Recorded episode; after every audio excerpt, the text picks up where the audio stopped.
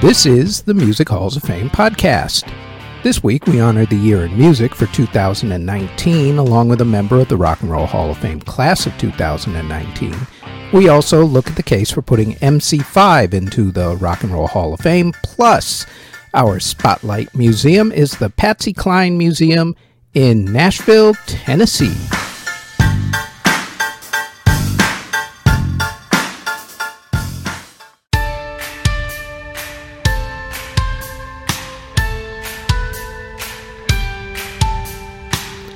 Before we get going with the podcast, like everyone tells you, please like, subscribe, and hit the notification bell so you'll know when these podcast episodes drop, which is usually every Thursday.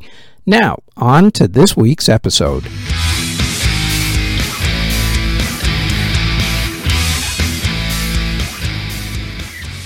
The year was 2019. In music, the R. Kelly documentary, Surviving R. Kelly, helped to finally bring sex abuse charges against the singer. The Michael Jackson documentary, Leaving Neverland, created a firestorm of backlash against the late singer, causing radio stations to drop his songs, only to then put them back on the air a few months after the documentary aired. Cancel culture has a very short lifespan and attention span sometimes.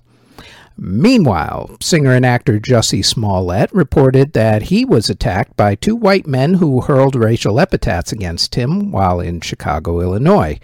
Chicago police later figured out that Jussie's report was, to be nice about it, uh, not true. A report in the New York Times Magazine finally revealed that a 2008 fire on the Universal Studios backlot in Los Angeles, California, not only destroyed the original Back to the Future set, but also destroyed a warehouse that held a lot of master copies of very famous songs and albums that can never be replaced. Music industry records were broken all throughout 2019.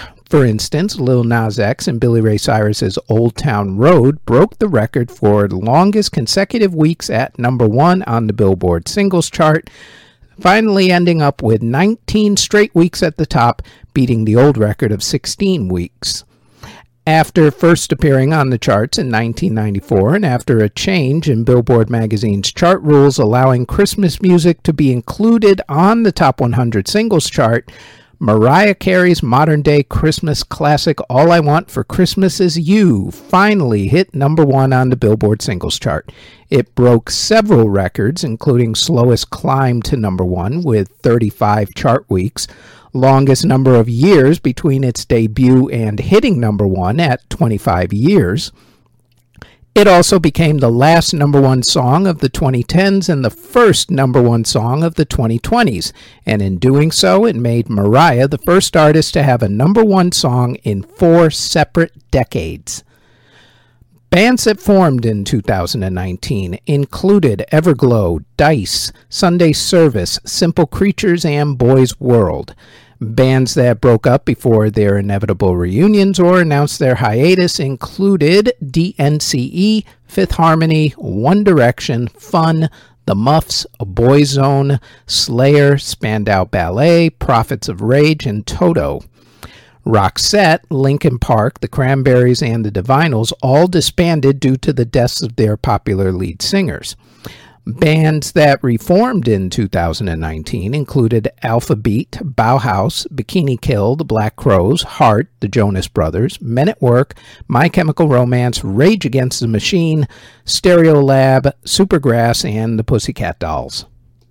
Major musical deaths in 2019 included Eddie Money, James Ingram, Keith Flint of The Prodigy, Doris Day, Chuck Barksdale of the Dells, Leon Redbone, Ric Ocasek of the Cars, producer busbee, Peter Tork of the Monkees, Bushwick Bill of the Geto Boys, drummer Hal Blaine, Dick Dale, Nipsey Hussle, Juice WRLD, Dr. John, South African musician Johnny Clegg, Marie Fredriksson of Roxette, drummer Ginger Baker, K-pop singer Goo Hara, bossa nova singer João Gilberto, Daryl Dragon, the captain in The Captain and Tennille, pianist Andre Previn, opera singer Jessye Norman, Phil McCormack of Molly Hatchet, and Art Neville.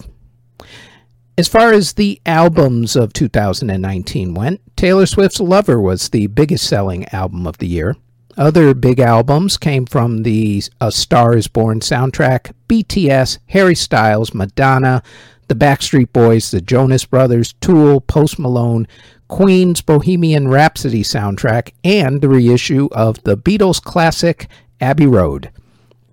The biggest singles of the year were Lil Nas X and Billy Ray Cyrus's Old Town Road, Ariana Grande's Thank You Next, and also her song Seven Rings, Post Malone and Swae Lee's Sunflower, Shawn Mendes and Camila Cabello's Senorita, Lizzo's Truth Hurts, Jonas Brothers' Sucker, Halsey's Without Me, Travis Scott's Highest in the Room, Lewis Capaldi's Someone You Loved, Selena Gomez's Lose You to Love Me, Post Malone's Circles, and The Weeknd's Heartless.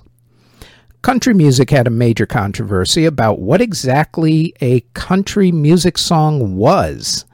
Lil Nas X's Old Town Road was originally a number one song on the country music charts until Billboard magazine decided that the country trap song wasn't really country enough, quote unquote. Then Blanco Brown's the song The Get Up did the exact same thing.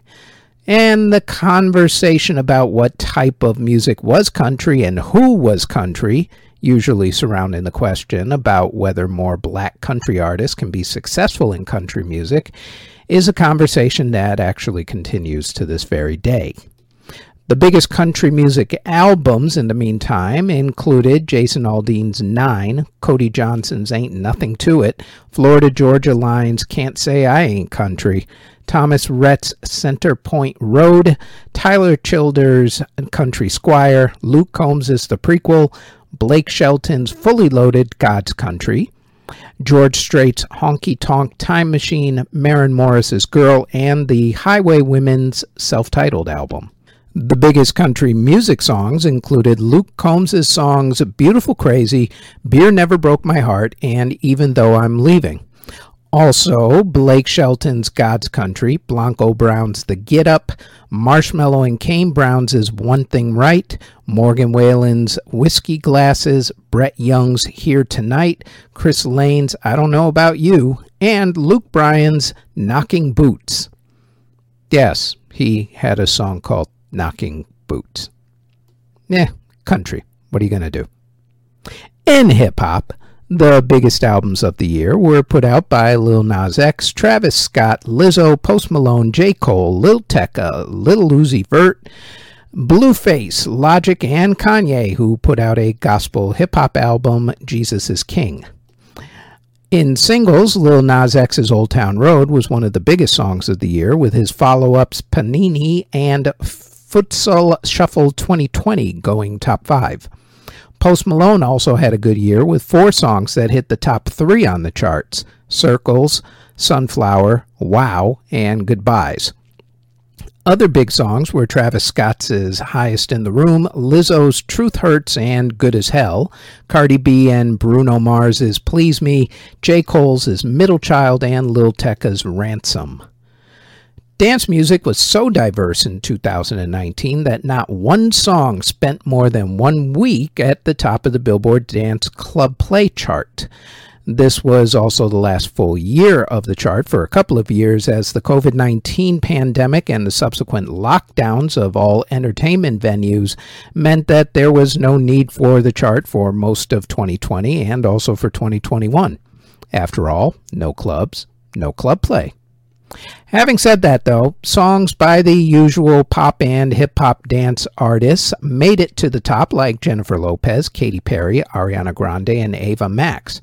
Some of these artists were a little on the head scratching side. For instance, Sting and Mark Ronson also made the top of the club play chart.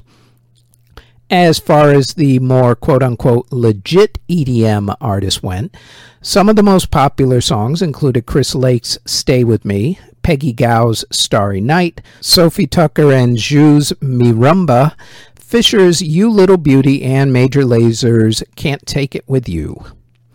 The biggest Latin artist of 2019 was Bad Bunny. Other big Latin artists were Ozuna, Anuel AA, J Balvin, Luis Fonsi, Aventura, Sech, Farruko, Daddy Yankee, Pedro Capo, Romeo Santos, Jhay Cortez, and Tainy. Musical movies that opened in 2019 included Rocket Man, Wild Rose, Yellow Rose, the live action version of Disney's Aladdin, Frozen 2, the CGI version of Disney's The Lion King, Yesterday, Blinded by the Light, Judy, and Cats, which was universally panned. Musicals or revivals of musicals that opened in 2019 included Hadestown, Tina, the Tina Turner musical, Tootsie, Moulin Rouge, Kiss Me Kate, Beetlejuice, and Oklahoma. In awards for the music of 2019, the year will be remembered as the year of Billie Eilish, as the singer had the second biggest album of the year and broke records all year, becoming the first artist who was born in the 21st century to have a number one song and a number one album on the Billboard charts. At the Grammy Awards for the music of 2019, Billie, along with her producer brother Finneas, grabbed the big four major awards at the same ceremony. Billie became the first female and second person to pull off that feat since Christopher Cross did it back in the 1980s. Billie won Album of the Year for When We All Fall Asleep, Where Do We Go, Song and Record of the Year for Bad Guy, and Best New Artist. At the American Music Awards, Taylor Swift won Artist of the Year. At the Billboard Music Awards, Post Malone won Artist of the Year during a ceremony that actually got pushed into late 2020 because of the pandemic. Usually, that ceremony would be held early in 2020 for the music of 2019. But then the pandemic hit right when the ceremony was going to happen, so they pushed it until very late. At the MTV Video Music Awards, Video of the Year went to Taylor Swift's You Need to Calm Down. Lizzo won Album of the Year for Cause I Love You, and Chris Brown and Drake won Best Song for No Guidance at the Soul Train Music Awards. Billie Eilish, Taylor Swift, Shawn Mendes, and Blackpink won the music categories at the People's Choice Awards at the Eurovision Song Contest that was held in Tel Aviv, Israel, Dutch entry Duncan Laurence won with the song Arcade. Garth Brooks won Entertainer of the Year at the Country Music Association Awards, and Carrie Underwood won Entertainer of the Year at the Academy of Country Music Awards. Dave won Best British Album for Psychodrama, and Lewis Capaldi won Best Song for Someone You Loved at the Brit Awards.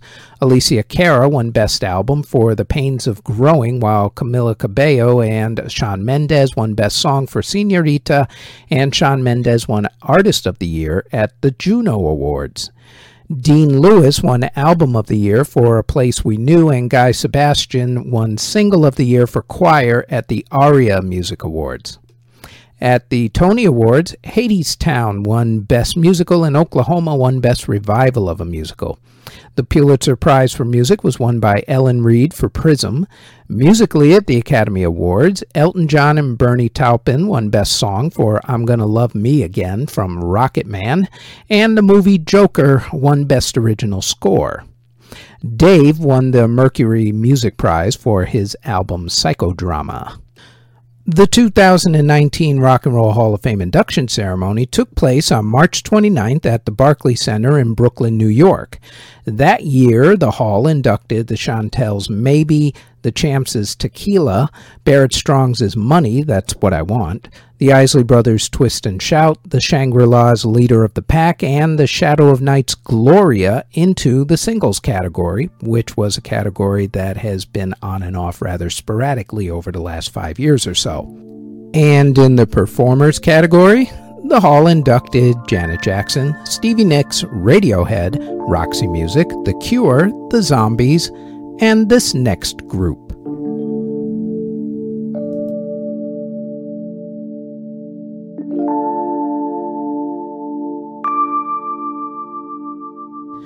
The group Def Leppard started out in 1976 as the band Atomic Mass in the city of Sheffield, England, by schoolmates Rick Savage, Tom Kenning, and Pete Doubleday.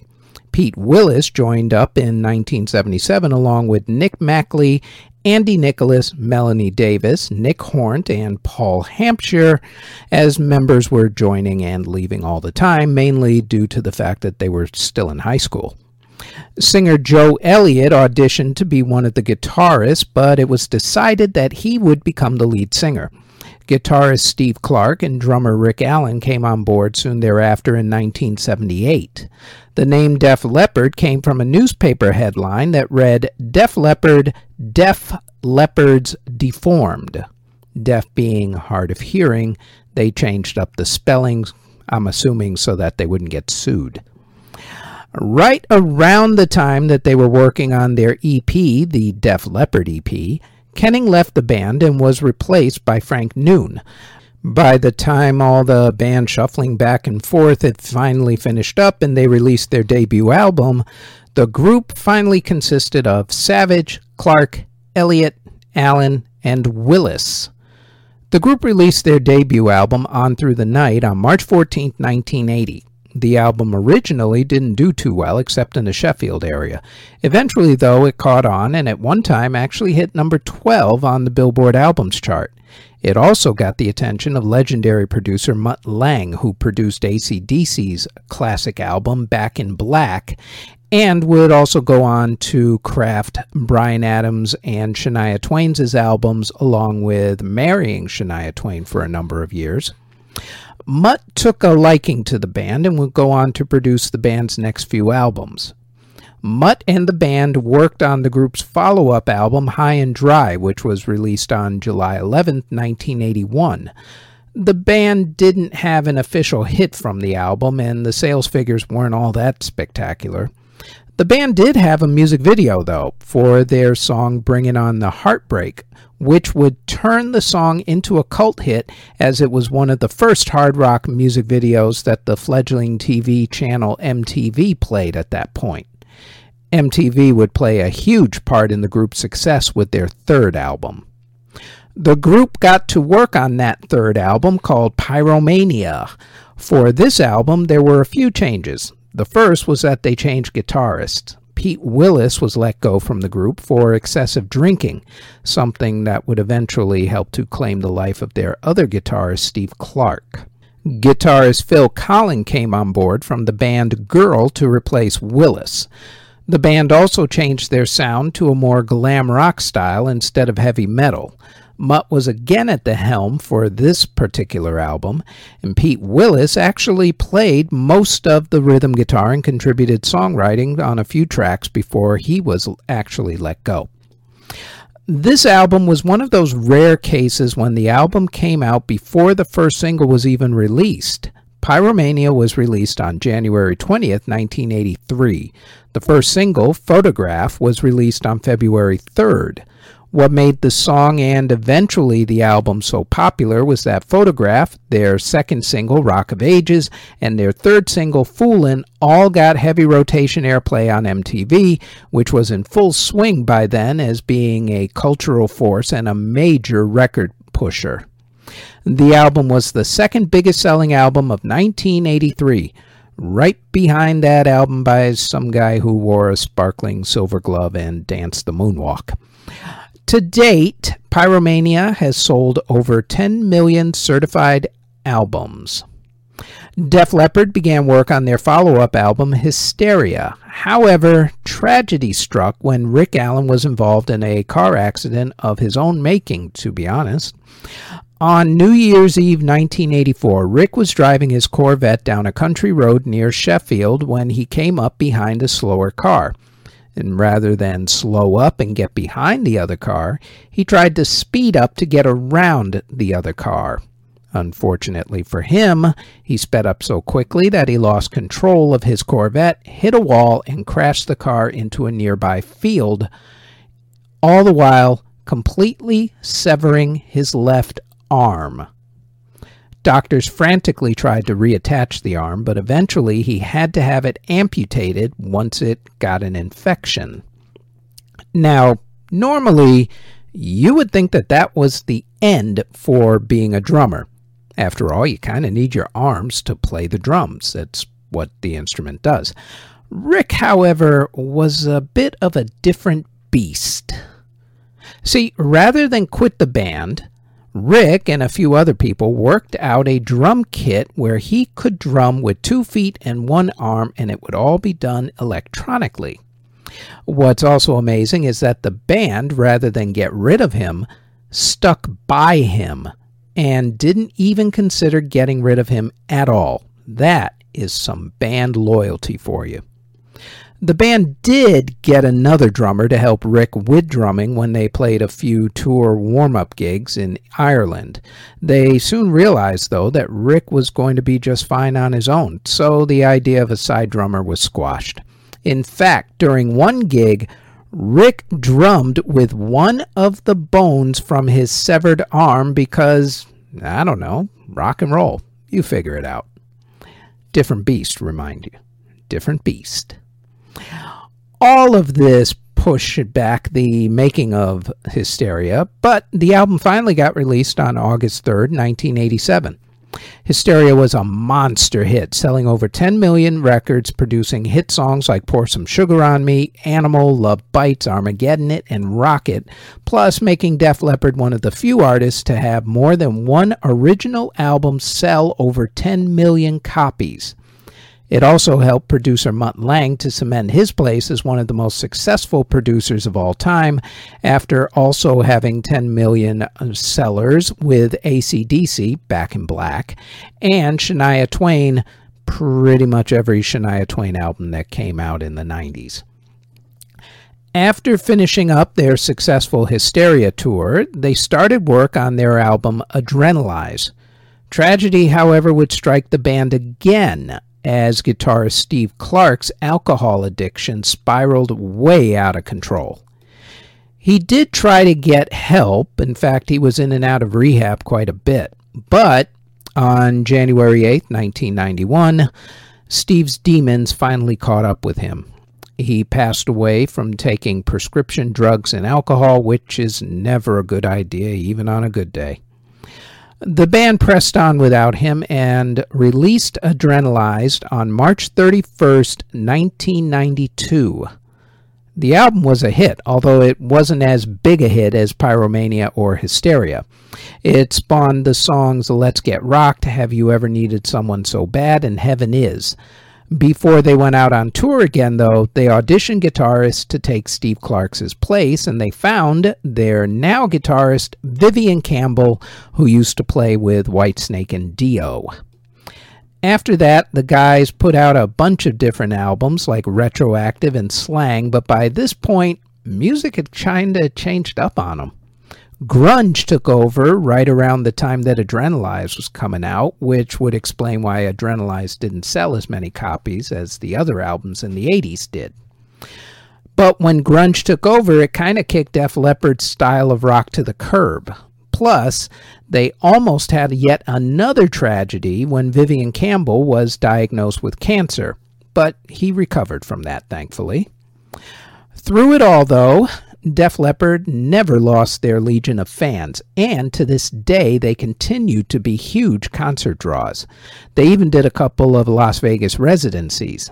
They still sell out arenas to this very day, even if their albums don't sell 10 million copies like they used to. Throughout their career, Def Leppard released 12 albums, their last being 2022's Diamond Star Halos. They've been nominated for seven American Music Awards, winning two in 1989. They were nominated for six MTV Video Music Awards, although they shockingly never won one. To date, they have not been nominated for a Grammy Award, although they really should have in the 1980s, one would figure. Okay, so the critics don't love them. Doesn't matter. They've sold over 100 million records, and they've been called the 31st greatest hard rock artist, according to VH1. Presented for induction by Brian May of 2001 Rock and Roll Hall of Fame inductees Queen, Joe Elliott, Rick Allen, Vivian Campbell, Steve Clark, Phil Collen, Rick Savage, and because he was on the first couple of albums, Pete Willis, Def Leppard, inducted into the Rock and Roll Hall of Fame, class of 2019. And on this podcast playlist, which you can find on YouTube Music, I have put Pyromania, Hysteria, Adrenalize, and a couple other choice songs onto the playlist. Link is in the show notes.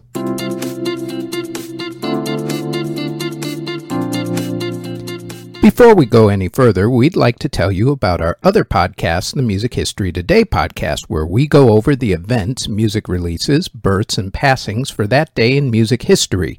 The Music History Today podcast drops each and every day, including on the weekends, on this channel, the Music History Today Network, and also on our Music History Today Network YouTube page. Now, back to the Music Halls of Fame podcast.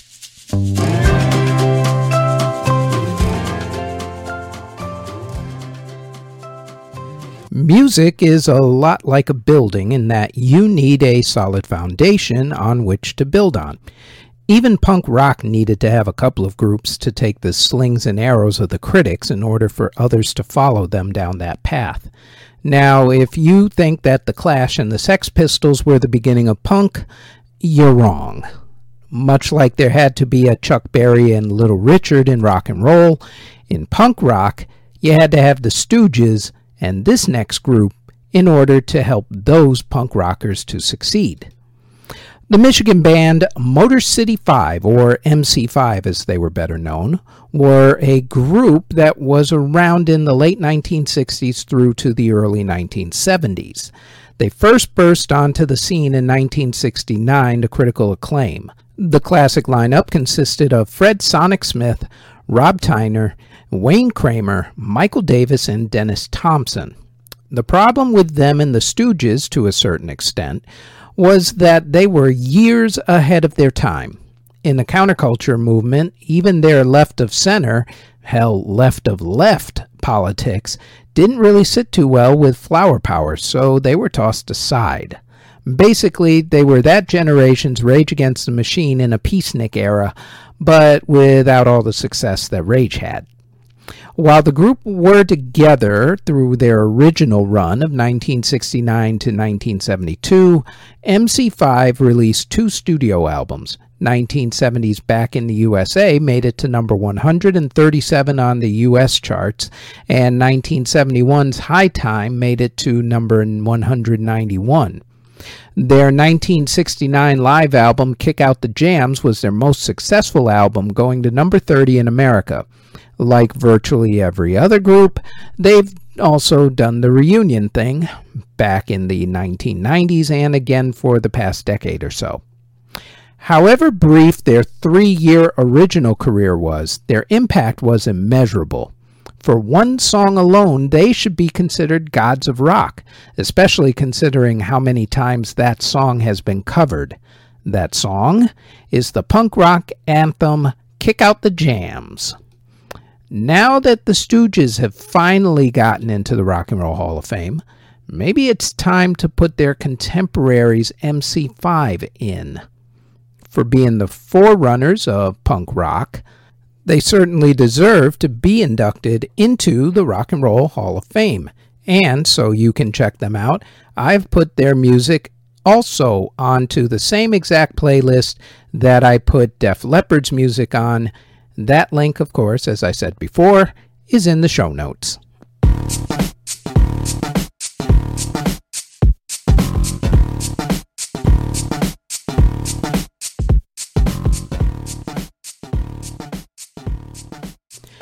In Nashville, Tennessee stands the Country Music Hall of Fame. About two blocks over from there, at 119 3rd Avenue South, stands the Johnny Cash Museum, which was started by Shannon and Bill Miller. The couple had always wanted to start another museum of memorabilia in honor of another country music legend, but didn't have the opportunity until a sad event happened. The legend's husband, Charlie Dick, passed away in 2015, and he left behind a ton of memorabilia that he hadn't shared with the world. Shannon and Bill got the items, and on the second floor of their Johnny Cash Museum, created a museum for that legendary artist, Patsy Cline. At the Patsy Cline Museum, you can find many items from her life, including handmade cowgirl costumes that she wore during her show and a recreation of her dining room. The Patsy Cline Museum is open seven days a week from 9 a.m. to 7 p.m., but closed on Thanksgiving and Christmas. Tickets are $21.95 for adults and $17.95 for kids ages 6 through 15. There are $1 discounts for AAA members, military members, seniors, and students with ID. Kids under 5 are free with adult admission. However, that $1 discount is only available when purchasing the tickets on site, not online.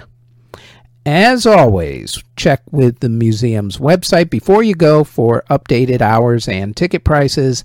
And patsymuseum.com is their website, and I will throw that website into the show notes.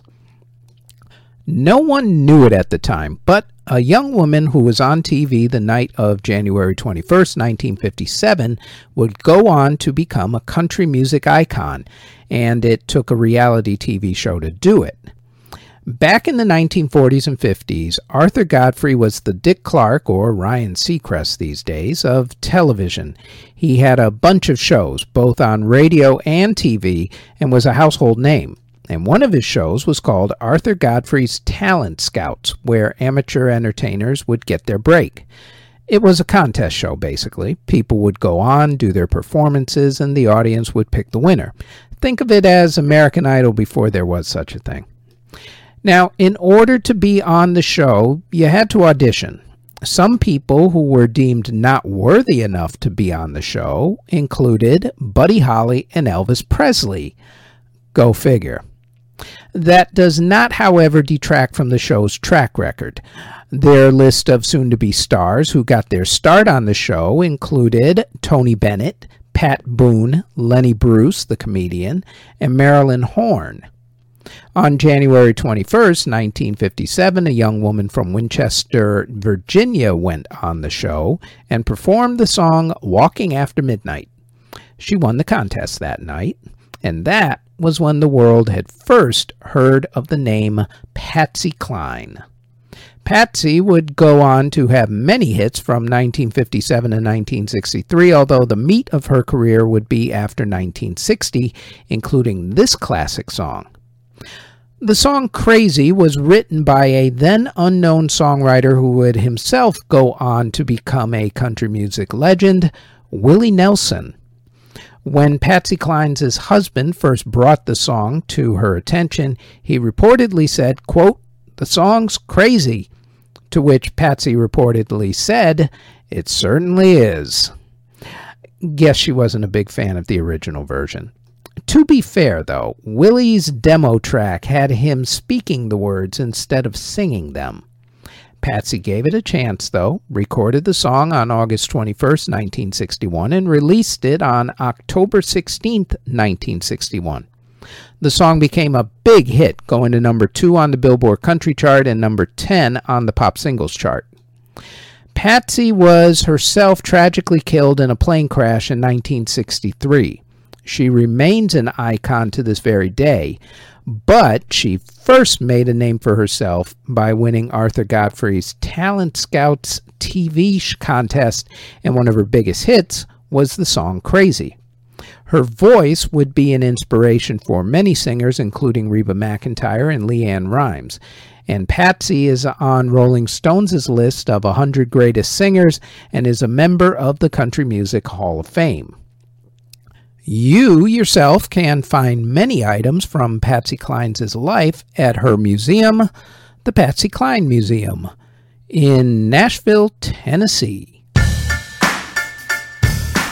The Music Halls of Fame podcast is part of the Music History Today network, which can be found under Music History Today on Spotify, Apple Music, Amazon Music, iHeartRadio, or wherever you get your podcasts from and also on our YouTube page under Music History Today.